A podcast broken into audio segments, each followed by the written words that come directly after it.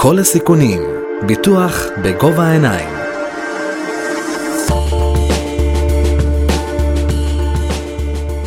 שלום וברוכים הבאים לפרק נוסף של כל הסיכונים. אהלן שי. אהלן גיא, מה העניינים? בסדר גמור, היה לנו הפסקה קצת ארוכה. אתה יודע, בכל זאת, סוף שנה. סוף שנה, טוב, אבל הכנו פה הרבה דברים מעניינים, ויש לנו עוד, אה, יש לנו בדרך כמה פרקים סופר מעניינים. אה, הפתעות, הפתעות. לפנינו, נכון. לגמרי. לקראת השנה החדשה, מכינים לכם הפתעות, שווה להישאר, שווה לעקוב. אה, טוב, אני רוצה לדבר איתך היום, לקראת סוף שנה, על נושא שאנחנו רואים הרבה ב... במדיה, ברדיו, בטלוויזיה.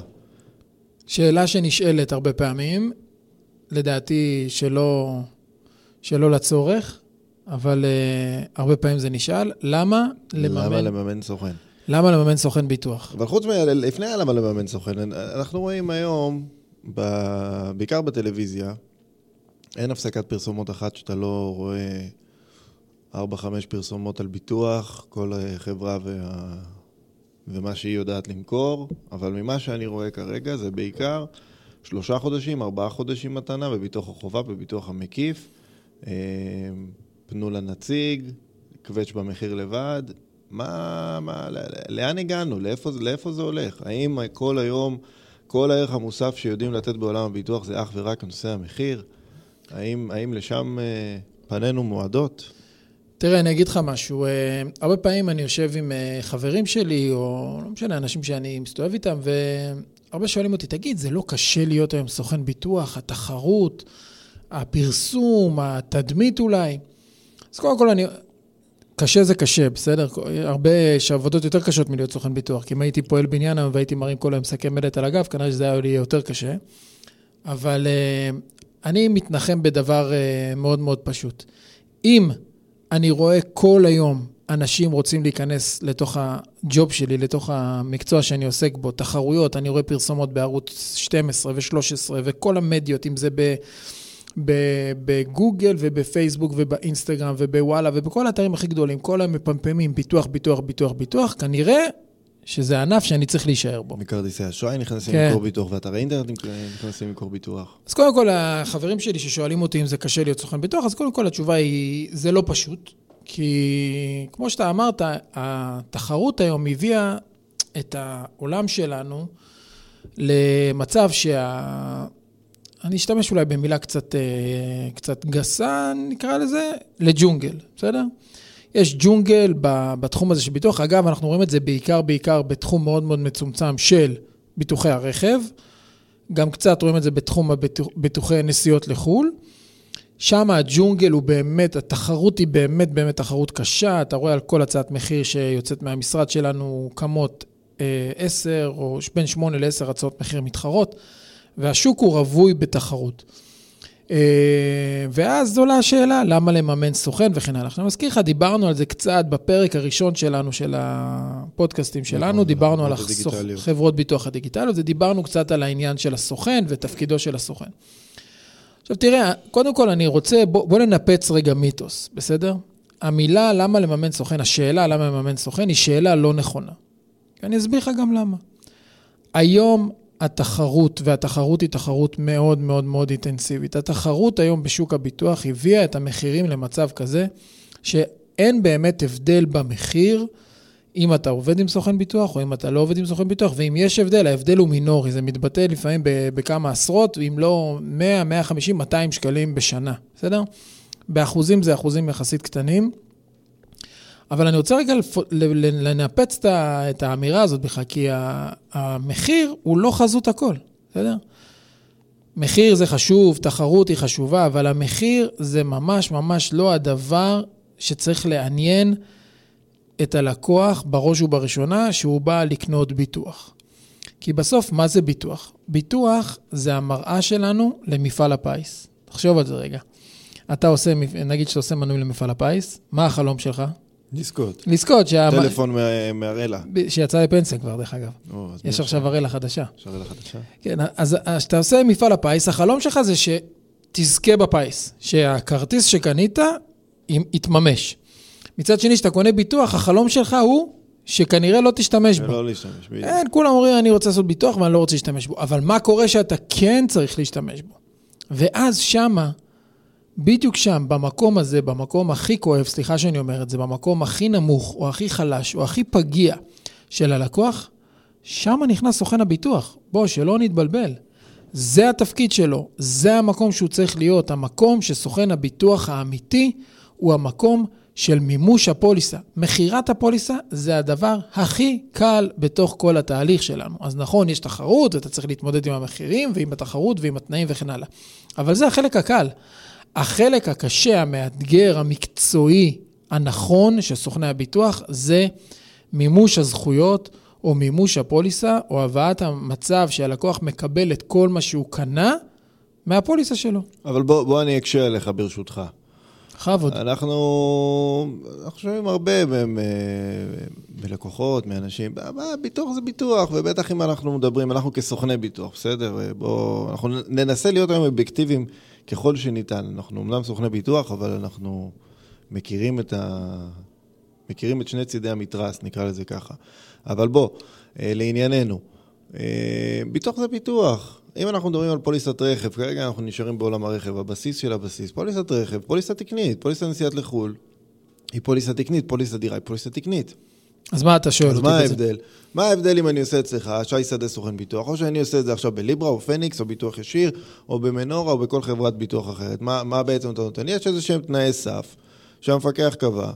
מה, מה בעצם, מה אתה מחדש לי פה? אז קודם כל אתה צודק, ביטוח הוא ביטוח הוא ביטוח. אתה צודק, הפוליסה שיוצאת אצלי במשרד, או הפוליסה שיוצאת ב... דרך האתר הישיר בפניקס, או בביטוח ישיר, או במקום אחר, בבסיס היא אותה פוליסה, בסדר? אבל זה לא מה שאני מוכר, הבסיס של הפוליסה, סבבה, זה כל חברות הביטוח נגיד מוכרות, לרוב מוכרות את אותו דבר, בטח שמדובר על פוליסות תקניות. אבל זה לא העניין, אמרתי את זה בתח- בתחילת הדרך, בתחילת, ה- הפתיע, בתחילת הפרק. מה שאנחנו בסוף מוכרים, סוכני הביטוח, זה את השירות ביום שאתה רוצה לממש את הפוליסה. אני אשאל אותך שאלה, בסדר? דבר הכי טריוויאלי, הכי פשוט, הכי בסיסי. היום חברת ביטוח קטנה, בסדר, שאני מדבר איתך על חברת, חברות ביטוח, יש בערך נגיד 15-16 חברות ביטוח קונבנציונליות בישראל, לא מדבר על ביטוח ישיר, מדבר על החברות ביטוח שאנחנו עובדים איתן, מנור, המגדל, הראל, פניקס, you name it. בחברת ביטוח קטנה בישראל, בחברת ביטוח קטנה בישראל עובדים בין 500 ל-700 אנשים, ובחברת ביטוח גדולה עובדים, עובדים בין 1,000 ל-2,500, לפעמים גם 3,000 אנשים. אתה רוצה להגיד לי שגברת כהן מחדרה, שעשתה ביטוח רכב, ביום של הנזק שלה, תדע למי מתוך ה-2,000 אנשים האלה, או ה-700 אנשים האלה, להתקשר, מי, מי הבן אדם שיעזור לה, מי הבן אדם בכלל שמכיר אותה, מבחינתם היא רק שם ותעודת זהות. מצד שני, שאתה עובד עם סוכן ביטוח, סוכן ביטוח רציני, מקצועי, לא אחד כזה שבא להפעיל מוקד ולגזור עוד קופון של איזה סוכנות ביטוח עם שורשים, עם ערכים, כמו הסוכנות ביטוח שלנו, או כמו הרבה סוכנויות ביטוח שאנחנו מכירים של חברים שלנו. בסוף אתה בן אדם, אתה לא שם ותעודת זהות. זה פעם אחת. פעם שנייה, כשאתה פונה לסוכן הביטוח שלך, זה תמיד לאותו מספר טלפון נקרא לזה, לאותו אותו מקום.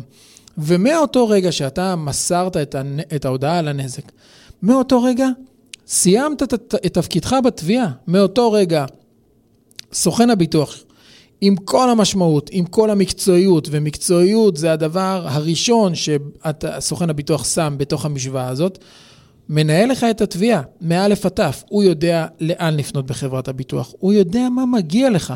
בוא, גיא, אתה יודע היום, אתה, כן, כי אתה סוכן ביטוח, אבל אתה חושב שאזרח ממוצע, אפילו, אתה יודע מה, ואני ככה אתן אה, דוגמה ככה, שאולי תישמע קצת מוזרה, אתה יודע, אפילו עורכי דין, שאנחנו אומרים, עורכי דין וזה, אתה יודע, מבינים. אמורים להיות בקיאים אמורים בחוק. להיות אה, בקיאים ברזי הפוליסה, הרי בסוף פוליסה זה חוזה. גם בסוף אתה רואה שגם עורכי דין ורואי חשבון והרבה חבר'ה שיש להם המון ידע, אנשים מאוד אינטליגנטים וחכמים, אין להם מושג ורוד מה הפוליסה שלהם מכסה.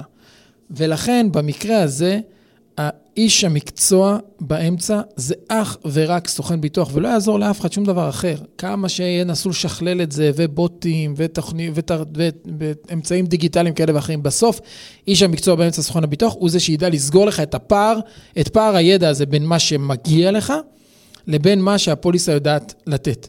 והרבה פעמים, גיא, אתה מכיר את זה בדיוק כמוני, הרבה פעמים התביעה, איך אומרים, היא לא בתחום השחור וגם לא בתחום הלבן. איפה היא נמצאת? 50 גוונים של אפור. יפה, בתוך התחום, בתוך התחום האפור. ובתוך התחום האפור, זה המקום שבו סוכני הביטוח, לא רק שהם שוחים שם, הם שוחים שם חתירה במהירות של uh, טורפדו. כי אני יודע כסוכן ביטוח איפה נקודות התורפה, גם של חברת הביטוח, אני גם יודע איפה נקודת התורפה של הלקוח שלי. ואני גם יכול לבוא לחברת הביטוח ולדבר איתה על שיקול שהוא לאו דווקא שיקול ביטוחי. אני יכול לדבר איתה על שיקול שהוא שיקול מסחרי, מה הכוונה? לדוגמה, נגיד שאתה גם עם מבוטח אצלי, גם עם הרכב שלך וגם עם הדירה וגם עם העסק וגם עם ביטוחי החיים וגם עם ביטוחי הנסיעות לחו"ל וגם עם הפנסיה. אתה מבטח אצלי סל מוצרים מאוד מאוד גדול. ועכשיו הייתה לך תביעה עם הרכב, שזה על התחום האפור. אתה יודע, לא בדיוק מכוסה 100% בתוך הפוליסה. אני יודע לבוא לחברת הביטוח עכשיו ולהגיד להם, תקשיבו חבר'ה, הלקוח הזה, גיא שדה, תעודת זהות 1, 2, 3, 4, מבוטח אצלנו בכל כך הרבה דברים, הוא לקוח ותיק, משלם פרמיות בזמן, אני חושב שצריך לשלם לו את התביעה, גם אם היא לא נמצאת בתחום הלבן של התביעה, צריך לבוא לקראתו ולשלם לו. וזה בסוף, בסוף, בסוף ובהתחלה, זה התפקיד המרכזי של סוכן הביטוח. אז רגע, מה אתה בא ואומר לי פה בעצם? עכשיו, ביטוח לעשירים לצורך העניין, אם אני עכשיו גיא שדה ויש לי רכב אחד, אז אני, אין, אין לגביי איזשהו שיקול עסקי, אבל אם אני שי שדה ויש לי עשרה רכבים, אז, אז חברת הביטוח תתייחס אליי אחרת? לא, זה דוגמה אחת של שיקול מסחרי שנתתי, אבל uh, יש עוד הרבה מאוד שיקולים. תשמע, סוכן ביטוח, בסופו של דבר, תראה, מדברים הרבה על אובייקטיביות, בסדר? על המקום של אה, איפה סוכן הביטוח נמצא, כי אנחנו נמצאים תמיד כאילו בין הפטיש לבין הסדן. כי בסוף אנחנו מוכרים ביטוח ללקוח, הלקוח אבל לא משלם לנו, הוא משלם לחברת הביטוח, וחברת הביטוח בסוף מתגמלת אותנו, סוכני הביטוח. אז אנחנו נמצאים תמיד כאילו באיזה קונפליקט, האם אנחנו צריכים לייצג את הלקוח, או האם צריכים לייצג את חברת הביטוח. אז בואו נשים את הדברים פה על השולחן. אין קונפליקט. אני מייצג את הלקוח, נקודה. עכשיו, כמובן, אם חלילה, חלילה הלקוח מנסה להונות את חברת הביטוח, להוציא תגמולי ביטוח שלא כדין, אין ספק, אני אעמוד לצד חברת הביטוח, כי אני, עם האינטגריטי שלי, עם המקצועית שלי, לא אסכן לא את עצמי ולא את משרדי. כנ"ל גם להפך, אם עכשיו אנחנו רואים שחברת ביטוח עושה איזשהו... נכון. אה, מנסה בדרך לא דרך להפחית תגמולים. נכון. אנחנו כמובן... אז אני אומר, אז השיקול הוא הלקוח, כי מבחינתי, אם הלקוח הזה לא יהיה מרוצה, מחר הוא לא יעשה ביטוח דרכי בחברת ביטוח X, ואני לא אקבל את התגמול שמגיע לי מחברת הביטוח. ולכן השיקול הוא, חברת, הוא, הוא הלקוח ולא חברת הביטוח. מאידך, אנחנו יודעים לשמור גם על מערכת יחסים טובה עם חברות הביטוח, ולכן אנחנו יודעים גם בתוך מערכת היחסים הזאת לנהל את התביעה בצורה הרבה יותר מקצועית. אז זה לא קשור אם אתה לקוח עשיר או לקוח עני, אם אתה לקוח גדול או לקוח קטן. אבל כן, סוכן הביטוח ידע לנווט בין, ה, בין הדברים האלה כדי להביא את המיצוי של התביעה שלך למצב מושלם. תראה, דיברת על אובייקטיביות, וזה באמת משהו שאני רוצה להתעכב עליו. כש... כשאנחנו עובדים עם סוכני ביטוח, אז בסוף, שלא יהיה פה ספק, סוכני הביטוח מתפרנסים מהלקוחות ולא מהחברות. כי אם יהיו רק חברות, בלי לקוחות, סוכני הביטוח לא יראו שקל. אבל כשאתה עובד מול חברה ישירה, אז באמת אחת הבעיות היא, אתה נתקל באיזה נציג או נציגה מאוד מאוד נחמדים בטלפון, שמציעים לך מבצעים ונותנים לך עוד הנחה ועוד הנחה ותסגור היום, ואם לא תסגור מחר, אה, אז יתנו לך עוד עשרה אחוז, ומחיר רק להיום, וכל מיני סיפורים כאלה, כמה שיותר לחץ בשביל אה, שהלקוח יסגור. אבל ביום תביעה, זה לא האנשים שמחכים לך במחלקת תביעות. זאת אומרת, העורכי דין, המסלקי תביעות, אמ, מי שלא חווה פה תביעת ביטוח לא יודע על מה אנחנו מדברים, אז... עזוב, גיא, בוא נעשה לך את זה הכי קל, בסדר? תרים טלפון לאחת מחברות הביטוח הישירות, ותבקש בנתב שיחות לעבור למחלקת תביעות. לא יענו לך תוך חצי דקה, בסדר? אתה תמתין על הקו, במקרה הטוב, במקרה הרע. במקרה הטוב יגידו לך, תשאיר את המספר ונחזור אליך. מצד שני, אם תעבור בנתב שיחות למכירות, יענו לך תוך 20 שניות. זה הבסיס של העניין, אתה מבין? מי שיושב במחלקת התביעות, אלה קרישי ביטוח שהתפקיד שלהם לבוא ולהסביר לך למה לא מגיע לך כסף. עזוב, אני לא מייפה את הדברים. אגב, אבל בואו רגע נשים את הדברים בשולחן, אמרנו שאנחנו אובייקטיביים, אז נהיה עד הסוף. גם בחברות הביטוח המסורתיות, ברור. זה המצב. אני לא אמרתי... ההבדל היחידי הוא שכשאתה עובד מול סוכן, אז אתה מרים טלפון לסוכן, ששם יענו לך תוך כמה שניות, והסוכן הוא זה שיצטרך להמתין על הקו חצי שעה לחברת הביטוח. חד משמעית, ו... תקשיב, אנחנו, מי, כמו, מי כמוך יודע, אבל בואו נסביר את זה רגע למאזינים שלנו. אנחנו, רוב זמננו היום, מבחינה מקצועית, אני מדבר במשרד, הולך על נושא יישוב תביעות. להסביר לחברת הביטוח למה היא צריכה לשלם, למה היא צריכה לשלם מהר, למה היא צריכה לשלם נכון, למה היא לא יכולה לקזז את מה שהיא רוצה לקזז. אתה יודע, אנחנו הרבה פעמים רצים בין, אתה יודע, דיברנו על מקצועיות. סוכן ביטוח היום צריך להיות גם סוכן ביטוח, גם עורך דין, גם עורך חשבון, גם כלכלן, גם שמאי, גם מהנדס, הכל אנחנו צריכים להיות. ואני יכול להגיד לך, לתת לך דוגמה, אתה היום אה, רוצה לתבוע אה, חברת ביטוח, אז זה, יש משמעות אדירה אם אתה תובע את חברת הביטוח שלך, שביטחה אותך, או אם אתה תובע את החברת ביטוח של זה שפגע בך. כי כל תביעה כזאת, ההתייחסות המשפטית שלה היא התייחסות שונה. כי אם אני תובע את חברת הביטוח שלי, שאני רכשתי בה את הביטוח, נגיד שאני רכשתי, נעשה פרסומת עכשיו, בסדר? נגיד שאני רכשתי את הביטוח של הרכב שלי במנורה, ואני עשיתי נזק עצמי ואני רוצה לתבוע את מנורה, אני תובע את מנורה מכוח חוק שנקרא חוק חוזה הביטוח, בסדר?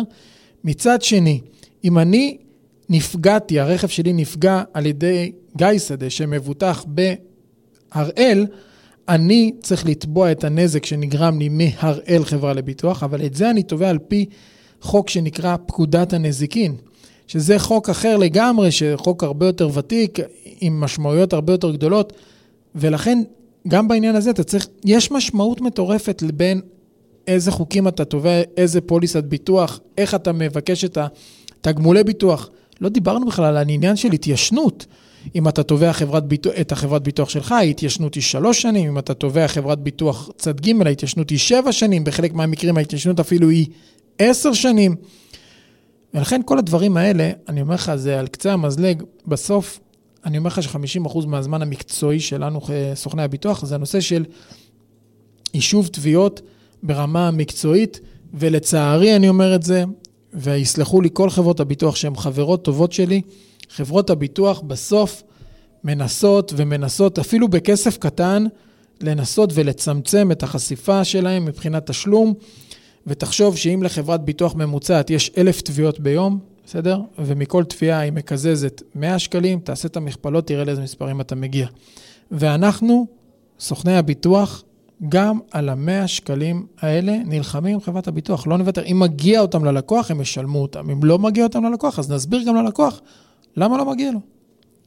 אז בואו, דיברנו עכשיו על, קצת על אה, ביטוחי רכב, אבל אנחנו יודעים שהדברים האלה תופסים אה, משקל הרבה יותר גדול כשמגיעים לנזקים אה, יותר רציניים. בין אם זה בדירות ואדרבה בעסקים או בפוליסות חבויות.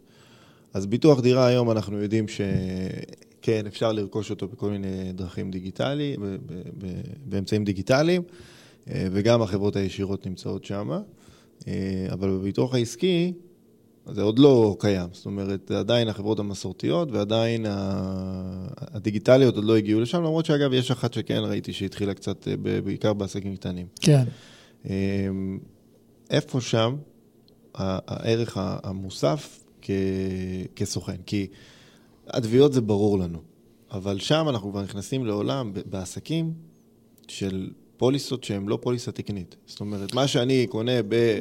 סליחה על הפרסום, אבל במגדל, זה לא מה שאני אקבל בכלל. תראה, אני, אני אענה לך, אני אתן לך הקבלה ממקום אחר, בסדר? שמאוד מאוד קל להבין. כשאני רוצה לקנות ביטוח, כשאני מבקש כלקוח לרכוש ביטוח, נגיד לרכב, ברוב המקרים זה כמו אם אני אכנס לחנות של פוקס ואבקש לקנות טישרט, בסדר? כנראה שהדבר היחידי שאני צריך להבין זה אם אני רוצה את זה לארג', אקסטרה לארג' או מדיום. הטישרט אותו טישרט, בסדר? אם אני רחב בכתפיים או אם אני צר בכתפיים, כנראה שזה יישב עליי קצת מרושל, ואם אני רחב בכתפיים אז יישב עליי קצת צמוד, אבל זה מה שנקרא one size fits all. אותו דבר, כשאתה רוצה לקנות ביטוח רכב, כנראה שהפוליסה שלך במגדל למאזדה שלך תתאים בצורה טובה, לטסלה של uh, הבחור השני תתאים בצורה פחות טובה, אבל הפוליסה היא בגדול די מתאימה לכולם. מצד שני, כשאתה רוצה לקנות ביטוח לעסק שלך, זה כמו להיכנס לחייט שתופר חליפות, שלוקח את המידות שלך במדויק. הוא מודד את העובי של הרגל, את רוחב הכתפיים, את רוחב החזה, את רוחב הבטן, ותופר לך חליפה custom made, בייצור עצמי. כשאתה היום בונה, קונה ביטוח עסק, אתה קונה ביטוח עסק שהוא custom made, הוא מותאם לעסק שלך. עכשיו, יכול להיות הבדל מהותי, יכול להיות שלשנינו יש משרדים. לך יש משרד ביטוח ולי יש משרד ביטוח. הביטוח עסק של המשרד שלי יהיה שונה מהביטוח עסק של המשרד שלך. זה לא יהיה אותו ביטוח. שתיהם יחשבו ביטוח עסק או ביטוח משרדית נקרא לזה, אבל הביטוח הוא שונה. כי יכול להיות שאתה מעסיק עובדים ואני לא מעסיק עובדים, ואז אני צריך לתת לך הרחבה שנקראת חבות מעבדים. יכול להיות שאתה עושה הרבה מאוד עבודות חוץ, ואני בכלל לא, כל העבודה שלי מתרכזת במשרד, אז אני צריך להרחיב את הפוליסה בצורה כזאת או אחרת. יכול להיות שהחשיפה שלי לנגיד נזקי מים או נזקי טבע היא גדולה יותר מאשר החשיפה שלך, וכן הלאה וכן הלאה. רכוש, פריצה, לא פריצה. אני יכול פה טבע. לדבר איתך על זה עוד עשר שעות, ולכן, כשאתה שואל אותי, שאלת אותי, איפה הערך המוסף של סוכן הביטוח כאשר מדובר בביטוח עסק? שם הערך המוסף עולה עשרות מונים מאשר בתחום הזה של ביטוחי הרכב. כי אני אומר לך עוד פעם, ביטוח עסק היום זה ממש לתפור חליפה לחתן אמיתי, להתאים לו את הפוליסה, להתאים לו את הכיסויים, לה, להבין את הח... תראה, בכל פוליסת ביטוח יש חריגים. בואו, אנחנו יודעים את זה, הרי חברת ביטוח זה לא צ'ק פתוח. יש uh, תנאי פוליסה, זה מין חוברת כזאת של בין 70 ל-120 עמודים, תלוי איזה חברת ביטוח, ובהרבה, בכל חברות הביטוח, בכל הפוליסות, יש גם חריגים. מה זה חריגים? בואו נסביר. מה חברת הביטוח לא תכסה. עכשיו, יכול להיות שבעסק שלך, החריגים האלה, בסדר, נגיד שיש שם חריג של קרינה מייננת.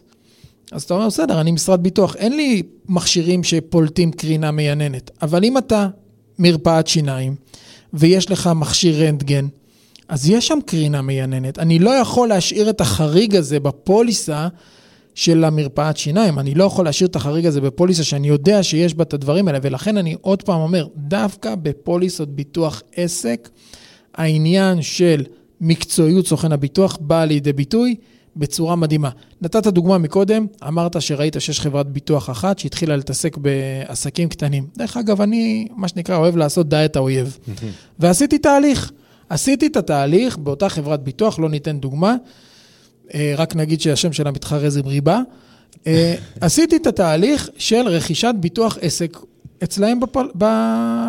פורטל. מה עלה ב... מה תוצאות הבדיקה? סופר מורכב. כלומר, היו שם לדעתי מעל 50 שאלות ששאלו אותי. עכשיו, אני כסוכן ביטוח ידעתי לענות עליהן, אני לא יודע אם כל לקוח היה יודע לענות עליהן. ולכן אתה מבין שהערך המוסף של סוכן הביטוח, לא שם, זה עוד לא שם. הערך המוסף של סוכן הביטוח בתחום הזה של ביטוח עסקים בא לידי ביטוי בצורה מאוד מאוד uh, משמעותית. עוד דבר גם שחשוב להבין, כשעורכים ביטוח, אז uh, יש את דף הרשימה, שזה הפוליסה, שזה מה שכולם מכירים, שרשום שם המבוטח ושם העסק, או, שם, או, או פרטי רכב במקרה של ביטוח רכב, אה, ובעצם כל, תמצית הכיסויים, אבל אה, איפה שהאקשן האמיתי, וזה לא הרבה אנשים יודעים, זה בתנאי הפוליסה, מה שנקרא בג'קט. נכון, התנאים הכלליים. שאותו דף רשימה, הפוליסה שכולנו מכירים, כפופה לתנאי הפוליסה שהם מאחורי הקלעים. עכשיו, לא רק זה, בביטוח רכב זה עוד יחסית פשוט, כי שוב, יש את הפוליסה התקנית, שהפוליסה התקנית, מי שלא יודע, זה פוליסה שקבע המפקח על הביטוח, שיש תנאי סף שאי אפשר לרדת מהם, רק להיטיב איתם. נכון. אבל בביטוח עסק זה לא קיים. ולא רק שזה לא קיים, בביטוחי עסק יש לנו גם כמה מהדורות לכל פוליסה. זאת אומרת, יכול להיות לי מהדורת ביט, ויכול להיות לי אה, מהדורה של ביטוח בית עסק, ויכול להיות לי מהדורה לכל פוליסות המשרדים. לא רק ו... זה, יכול להיות לך גם מהדורת ביט 2019, ויכול להיות לך מהדורת ביט 2016 ו-2013. נכון, חד משמעית. ויכולים להכפיף לי פתאום פוליסה שעשיתי ב-2021 לביט 13. נכון. למה? כי, כי, כי זה מה שראו יכול להיות שזו נכון. דרישה שעלתה מהשטח, אבל נכון. אבל יכול להיות שראו נכון גם ש, ש, שזה מה לעשות, ואם אני, האזרח הפשוט, אין סיכוי. אין לי שמץ של מושג. סיכוי, עזוב, אין סיכוי. גם כסוכני ביטוח, הרבה פעמים לוקח לך זמן לראות איפה הם רשמו תקשיב. את התנאי הפוליסה שזה כפוף. אין שום סיכוי שאזרח מן השורה, וגם אנשים שמבינים, מתיימרים, גם סוכני ביטוח לצערנו, יש גם לא מעט כאלה, שמצליחים להבין את הפוליסות האלה על בוריים. ואני אומר לך, אין שום סיכוי להצליח לצלוח, אה, לעשות ביטוח עסק בלי סוכן ביטוח בצורה אמיתית, לא עכשיו מהמקום של לפרסם את עצמי, אני אומר אמיתי, כאילו זה כמו... אתן דוגמה, זה קצת דוגמה קשה, זה כמו לתת לילד בן שבע לחצות את כביש החוף. יש סיכוי שזה יצליח, כאילו יש סיכוי שיצליח לחצות את הכביש. אז זה פחות או יותר ההקבלה. אבל uh, בלי עכשיו להיכנס לעומקם של הדברים, אני רוצה לתת לך רגע דוגמה על העניין הזה של דף הרשימה והתנאים הכלליים שדיברת עליהם. אתה יודע, יש מושג כזה שאנחנו שונאים כלקוחות לשמוע, וזה מה? האותיות הקטנות, נכון? אה, זה כתוב באותיות הקטנות, אתה לא ראית את זה כי זה מופיע... אז קודם כל, בואו נדבר על זה רגע, שבביטוח המילה האותיות הקטנות לא קיימת, בסדר? אין זה קיים באותיות הקטנות, זה לא... להפך, בא המפקח על הביטוח וקבע שאם חברת הביטוח רוצה להוציא מכיסוי איזשהו סעיף, לבוא ולהגיד, הסעיף הזה לא מכוסה, נגיד, אין בפוליסה הזאת כיסוי לפריצה, אין בפוליסה הזאת כיסוי לנהג צעיר, לא רק שזה לא יכול להיות כתוב באותיות קטנות, זה צריך להיות כתוב בכתב שונה, בבולד, מה שנקרא מודגש, עם כוכביות מסביב, עם איזושהי כותרת, כלומר, זה צריך לקפוץ לך לעיניים. זה ממש לא רק אותיות קטנות, זה מה שנקרא מודגש ברחל בתך הקטנה, רשום אותיות קידוש לבנה ענק בפוליסה. למה? כדי שהלקוח לא יבוא ויטען, לא ידעתי. זה פעם אחת. פעם שנייה, נגיד ובמקרה, בטעות, חברת הביטוח לא עמדה בתנאי הזה ולא כתבה, היא רק כתבה את זה, היא כתבה את החריג באותו כתב שכתובה כל הפוליסה, לא הקטינה את הכתב חלילה, רחמנא ליצלן. באותו כתב, דיוויד 12, נשאר דיוויד 12. אם היא לא עשתה את התנאי הזה שקבע המפקח על הביטוח ולא הדגישה בצורה מאוד מאוד משמעותית את החריג, החוק קובע שהיא לא יכולה להשתמש בו. כלומר, אם לא, אם חברת הביטוח לא הדגישה את החריג שעל פיו היא רוצה לצמצם את הכיסוי הביטוחי, החריג הזה לא תופס. מעניין. עכשיו, דיברת מקודם על התהליך רכישה שעשית. אה, בוא נדבר רגע מהצד של הלקוח. הרי אם אני עכשיו אה, לקוח מן המניין, ונכנסתי לעשות איזשהו תהליך דיגיטלי, ותשמע, אני לא איש פיתוח, לא יודע, שאלו אותי כל מיני שאלות, מטפים, ספרינקלרים, שאלו כמה מטפים יש, רשמתי שלושה, בכלל יש לי אחד או שאין לי בכלל. רשמו אם זה תקרת בטון וזה בכלל תקרת אה, אזכורית, כל מיני דברים שאני, אין לי דרך לדעת, אבל אני חושב שעניתי עליהם נכון. ומחר מחרתיים נגרם נזק ומתברר שלא אה, עניתי נכון כל כך על השאלות. מה, מה קורה אז? יש ראשי תיבות זבשך. אתה יודע מה זה? זו בעיה שלך. אם חברת הביטוח שאלה אותך שאלה, על פי חוק אתה צריך לענות תשובה מלאה וכנה. שאלה מהותית. בוודאי, שאלה כל מהותית. כל השאלות הן מהותיות. כל שאלה שנשאלת, שנשאלת על ידי חברת ביטוח היא שאלה מהותית על פי חוק. אם היא לא הייתה מהותית, היא לא הייתה נשאלת. וברגע שענית עליה תשובה מלאה, היא צריכה להיות כנה. ואם אתה לא בטוח, אז תבדוק. ואם אתה לא יודע, ואין לך, בדקת ולא מצאת תשובה, תבדוק עוד פעם. ואם אתה לא יודע, אז פשוט תרשום את התשובה, לא יודע. ואם אתה רשמת נתון שהוא לא נכון, ביום תביעה, שלא תצפה לחמלה מחברת הביטוח, זה לא הצד החזק אין, שלהם. אין לא הבנתי, מה שנקרא. אין את הדבר הזה, זה, אתה, תבדוק, ואם אתה לא יודע, אז תביא בעל מקצוע שיבדוק לך את זה, תביא מהנדס, תביא אה, סוקר סיכונים, תביא מישהו שיבדוק לך את הדבר הזה. אתה לא יכול לענות משהו מהראש, חשבתי שזה מה שיש לי. אז הנה עוד סיבה באמת אה, לעבוד עם איש מקצוע שידע לשאול את השאלות ולהבין, וגם להבין איפה אתה לא מבין. בדיוק. אה, שי, תודה רבה. תודה לך. מקווה מאוד שהעברנו פה ערך מוסף אה, משמעותי למאזינים שלנו. אה, אנחנו ניפגש בפרק הבא של כל הסיכונים. תודה שהייתם איתנו. ביי ביי. כל הסיכונים, ביטוח בגובה העיניים.